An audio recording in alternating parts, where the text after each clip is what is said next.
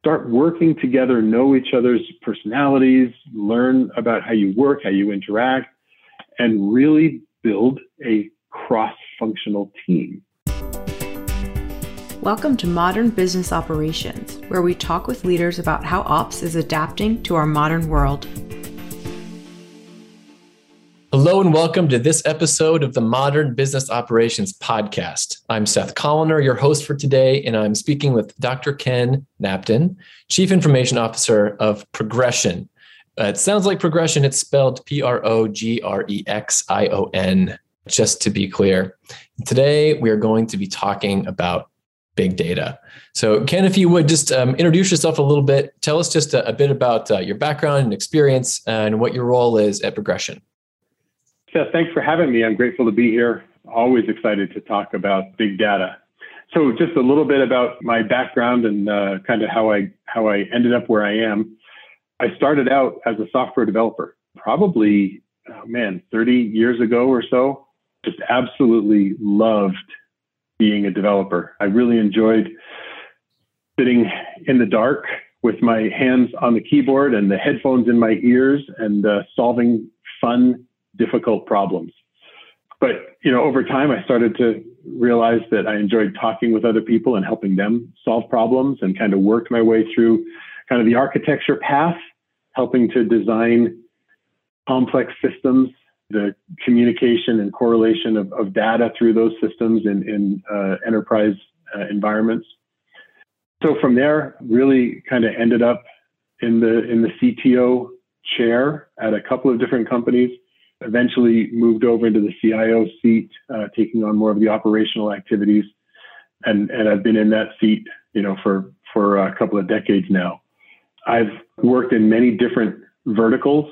I've worked in uh, high tech, worked in healthcare. I've worked in nonprofit and most recently in uh, finance, both in the mortgage industry and in the, the, the banking and now in, in credit repair. So that's, that's kind of in a, in a nutshell, you know, the, the super high level view of, of my uh, career path. And tell us a bit then about progrexion and what progrexion does. Yeah, Progrexion is a company that you, probably most people don't know our name. Our focus is around credit repair and, and generally helping people to understand more about credit and, and how it helps in, in uh, our economy. So Progrexion is all about helping people to understand what shows up on their credit report and what they can do about things that may be there incorrectly. And, and we help them to, to take the necessary steps to make sure that their credit report is, is accurate, fair, and, and backed by evidence. Yeah, and this is an interesting company, an interesting um, set of tasks because it's something that everybody knows something about, right? We all know credit, we all deal with credit, but I, I don't know that we really um, understand it to any real uh, deep level. So if you could just explain a little bit what what is credit repair and what is credit care? A couple of things that people don't necessarily recognize is that a lot of things get reported to the credit bureaus that maybe they they weren't aware was being reported, and there are some things that that are not reported that probably should be that's where we're seeing some of these fintechs pop up to allow you to connect your bank account so that you can report things like your utility payment and your rent payment and things like that that don't get reported regularly. But I think most people are aware that there are things out in in the industry today where people will uh, perform identity fraud and they'll you know maybe grab someone's identity and then add some things to their credit that this person didn't uh, do themselves, or uh, just mistakes, right? Mistakes happen where something may be reported on your credit report to a bureau that really isn't something that you did. It might be someone with a similar name, a different social security number, or, or you know, someone with the same birthday or something like that.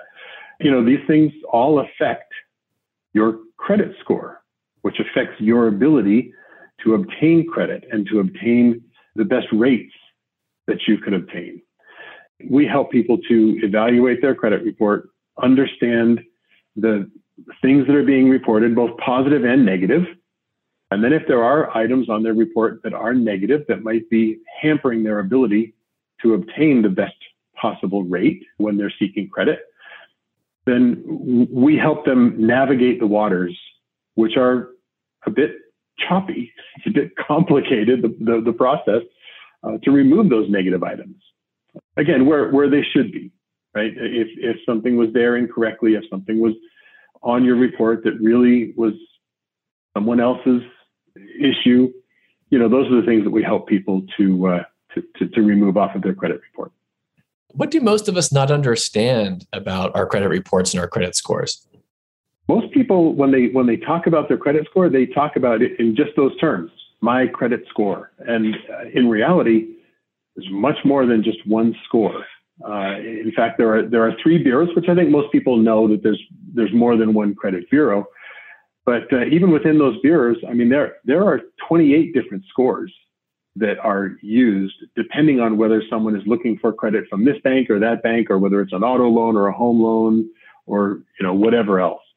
It really is a very complex system that everybody that affects everybody's life, and uh, they they just don't know the details around it. And, and again, that that's where we come in, helping them understand those details and helping them to uh, remove the negative items that, that might be hampering their ability to get the best rates that they can get.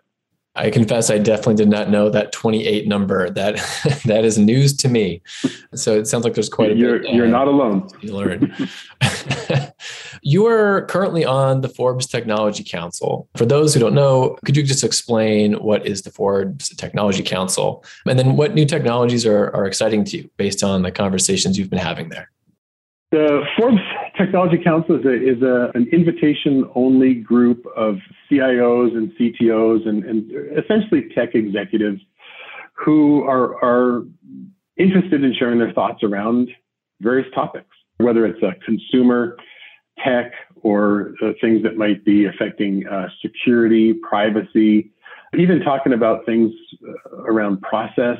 Uh, for example, I, I, I, just wrote an article about uh, agile we're going through an agile transformation, and I've, I've helped many companies move down that path in the past. And uh, so I have an article talking about agile and what MVP is in agile. So any of those topics are really open for the Forbes Technology Council.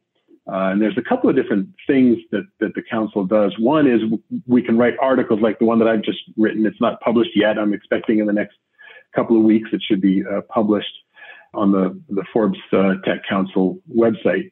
But then there are also just general questions that, that the Forbes organization will ask each of us. Uh, and so they'll throw out a question about, you know, hey, what do you think is a cool technology for consumers? Or what do you think is the next uh, challenge when it comes to privacy or, or protecting data? And each one of us can chime in with our thoughts about that. And then they'll put that into a interview type article and, and post those out there as well. So it's opportunities for, for us to just share thoughts around the things that are going on in the industry. Great. Well, you mentioned Agile. Has that been top of mind lately? Yeah, well, Agile has been on my mind for a long time. I, I started in Agile back uh, when it first came out in, in the uh, early 2000s. I've helped several organizations to move down that Agile path. And at Progrexion right now, we are uh, undertaking a, a pretty significant agile transformation across the whole organization. It's interesting. You're not the first person I've heard say that um, in the past few weeks, including on this very podcast. I want to get into the area in which you really are an expert here in big data and just talk about what's happening there a little bit. And perhaps we will find our way back to the agile conversation uh, by going that route. So, big data to me is very interesting, right? Because everyone knows basically what it is or everyone knew what it was a few years ago right? It's it's it's not a difficult concept to grasp. But how has that big data landscape changed just over the past few years you know in terms of there's so many more types of data products out there for the enterprise? I mean can you just give us a even just a 30,000 foot view of big data these days? Yeah, the, and I'm not even sure that that people do agree on even what the definition is of big data when we talk, and, and that's one of the things that uh, I, I, I did my doctoral thesis on big data in 2020, so very recently, and even then there were several different definitions of big data. And people define it very differently. And so, and so I think that's one of those topics that maybe people say, hey, I know what it is. And then when you start talking to them, you think, oh, well, you're looking at it from a little bit different perspective than, than, than I would. And so there's, there's still a lot kind of being uncovered with regard to big data. But I think kind of the, the, the general consensus is that big data it differs from traditional data in regard to some specific attributes velocity, veracity, volume. There were five V's, and then there were seven V's. Now there's eight V's. So they just keep adding for some reason. They have to start with a, with a V. But those are, those are the, the, the main, I think, aspects, attributes of big data that, that really force us to analyze the data differently than we would if we're talking about traditional data. And one of the reasons for that is that there's there's a very short shelf life for big data. Uh, when you're talking about traditional data, historically, we would gather all of that data, we put it into a data warehouse or a data lake, and we would perform ETL and we build these models, and and you know this is how we would address traditional data. With big data, there are times when you really you have to analyze it in almost real time, if not in real time. And, and when you're talking about the volume and, and the speed, the velocity of information that's flowing through, say, for example, coming from the Internet of Things, if you think about driving down the highway and you're, you're using Google Maps and it shows you that up ahead there's an accident. And so you see you know, your path kind of change color and you can see that there's an accident, it's going to reroute you somewhere. That's information that you need in the moment. And it's coming from big data. It's coming from devices that are sending information up to the cloud that, that uh, may or may not even know that they're sending information to the cloud. But all that information has to be analyzed immediately and then sent back down to your device to tell you that, hey, five miles ahead, there's an accident, you may want to reroute. Uh, and if and if you take a little more time to analyze that information and get that back to the end user, they may be in the middle of the accident by then and it's useless. Right. So uh, big data is very different from that perspective, and it's forcing us to have to use different tools to look at analyzing data differently than we have before.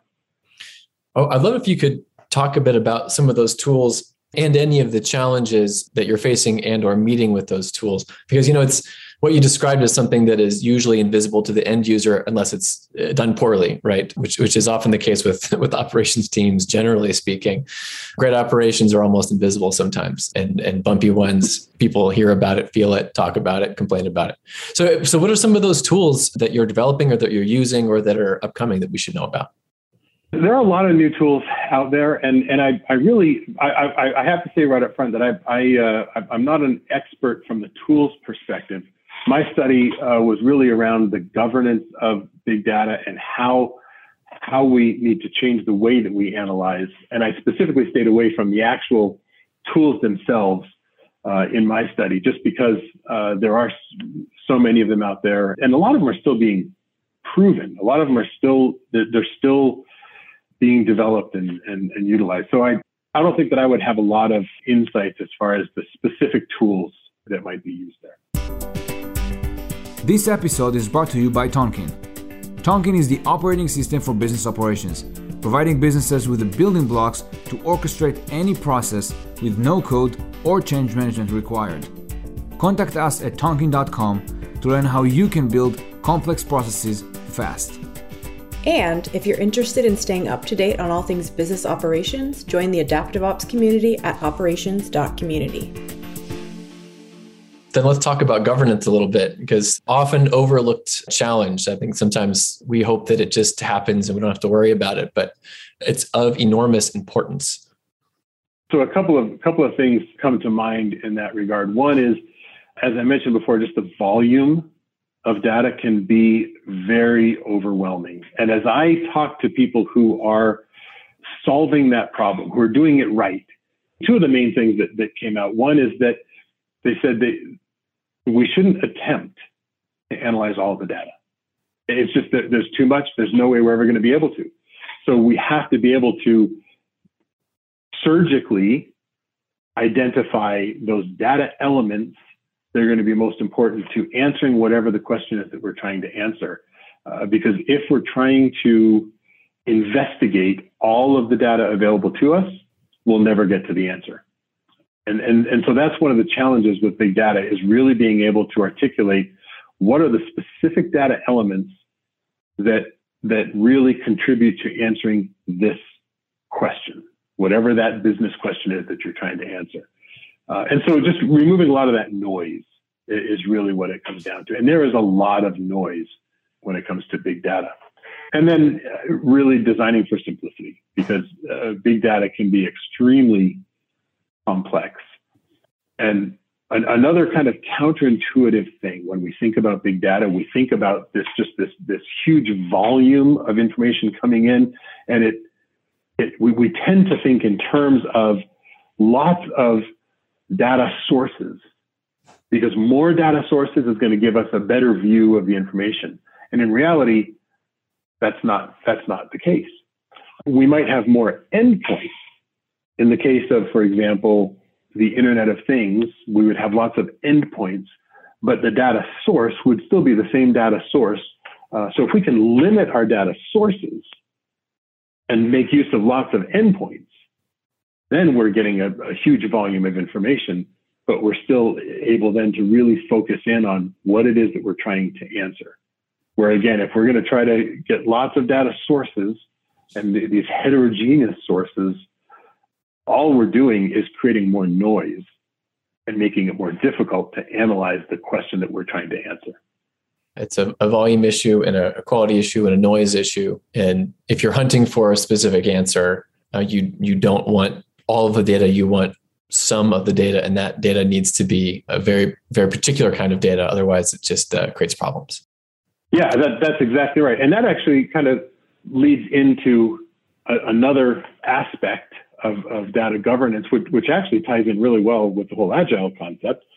In order for these data scientists to be able to help answer those questions, the way that we get there is by bridging the gap between the technology organization and the business organization. Because anytime that there's this wall between the two where we expect the business people to come up with the questions and the IT people, the data people are going to come up with the answers. That's a recipe for failure. And the more we can get the, the tech folks and specifically your data scientists, your data engineers to be communicating just hand in hand on a daily basis with the folks that are that are operating the various lines of business, then they can help frame the questions that they can then go help answer. And they can help the various lines of business to understand what data elements exist to be able to help answer those questions. And so the more we can unite those two entities, the more successful we're going to be. And, and again, especially with big data, we really have to work on getting those closing the gap between the tech world and the business world and really just considering it all to be people solving problems for whatever line of business you're in. Um, and, and again, that, that, that same concept applies out to not just the big data and the data scientists, but all areas of IT. And, and that's really what the whole agile initiative is all about as well. Uh, it makes total sense. Also, easier said than done. Um, it's it's quite a paradigm shift yeah. for a lot of people, right? So often, you know, especially as we scale, teams are often just in silos, and uh, you know, sometimes you don't even know who to talk to in IT. IT doesn't know who to talk to on the other side of things. So, just from a, a practical perspective, uh, what does that look like? How do you go about doing that with teams? Like, who, are the stakeholders you need to to get involved to make that happen? It's it's something that has to happen at the, the enterprise level. Several times as I've implemented agile in other organizations, it starts from the development team or from the IT organization, and you say, well, this is how we're going to do work. This is how we're going to get stuff done. So if you want to get stuff done, this is how you have to engage with us. And and and then it kind of works out organically from there. And and that's okay. It's it's not super successful. You get mediocre results that way. The way to get success is to go across the whole organization and help everyone understand because like you said, it's a mindset change. You have to think about not just the problems differently and, and how the organization functions differently, but you have to think about the various roles in the organization differently. And one of the key concepts in, in Agile is that you take these various roles in the organization, you put them together in an Agile team. So you have your data scientist who is the expert in big data, and you have your IT folks and your server folks and your dev folks, and you have all of your business folks, and they work together as a single team as for as long as they can. It, it's not come together, do this thing, and then separate, and then other people come together, and you have another project team. Start working together, know each other's personalities, learn about how you work, how you interact, and really build a cross functional team. And that's why it has to happen at the enterprise level, because if you can do it from the enterprise level and you can help that, help infuse that culture through the organization, then you're going to start to see that success because it's a it's a cultural change in the organization. I, I, love how you ended that by saying it's a cultural change, right? Because that's culture is such a, a, delicate, tricky thing. Anyone who's been in an organization of any size can identify how how that can then change. And so, you know, with that in mind, so you're saying that comes kind of from the top down. Who initiates this change? I mean, is it is it the uh, is it the CIO? Is this the operations people? I mean, who starts the ball rolling here?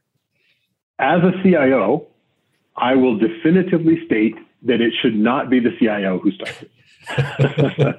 uh, I, I, and again, I've, I've started that many times before in my career. I, there's been organizations where it's come from my organization, and I've been the one kind of pushing it out. And when that happens, it comes across as an IT thing, and you're not going to find success in changing the culture of the organization if you're trying to push out an IT thing. So I've told you who it shouldn't be. who should it be? Ideally, this would come from the top, from, from the literal top, from the CEO, the COO. Uh, this should come from the, the top levels of the organization. And it should be something where they say, this is how we're going to do things. And it's going to take change. It's going to take change across the whole organization. It's going to require that marketing people and finance people and HR people do things differently than they've done before because this is not just about how we get technology stuff done. This is about how we do stuff. And the agile concepts apply across the whole organization.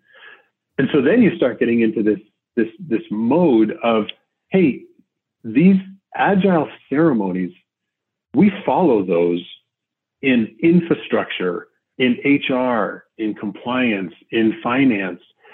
Whether we have any it component of what we're doing or not that's when it then becomes part of the culture so you've been a CIO for years. You're an advisor for, for a few organizations. You've, you've done advising uh, on agile.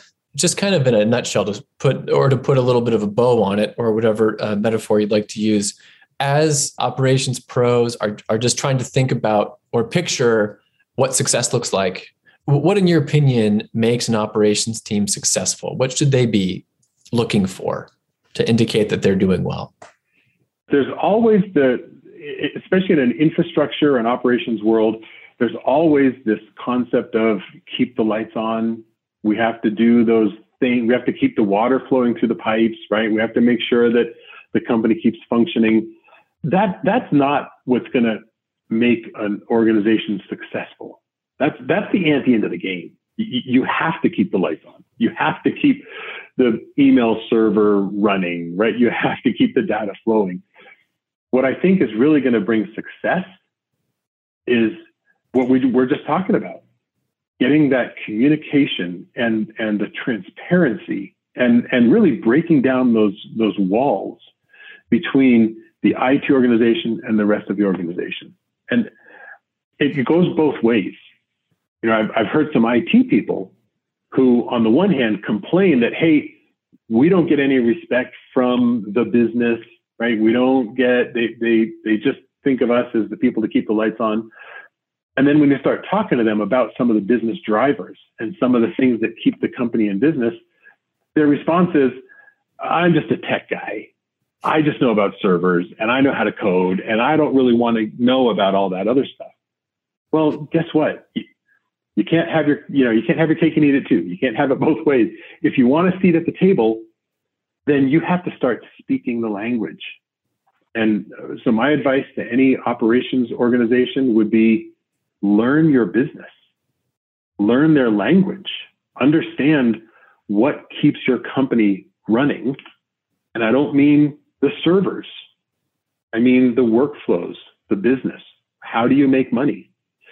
And then have those conversations, break down those walls, you know, build up those relationships, and and that's how you're going to have uh, that's how you're going to find the success. So I want to kind of wrap things up with a, a more of a technical question. Uh, so taking an operational lens to this topic, what advice do you have for operations professionals who want to have their data talk to them more efficiently? Yeah, I think I think going back to uh, this concept of reduce the noise. Right now, we live in a world where we are drowning in data for want of information, right? There's so much data out there and there's so much data being generated on a daily basis. And we have more and more devices and systems, and we're developing more, more systems that are just pumping more data across the pipes and across the ethernet. And the way for our data folks to be successful is to wipe away the noise and again, this comes down to understanding your business because what's the noise and what's not noise?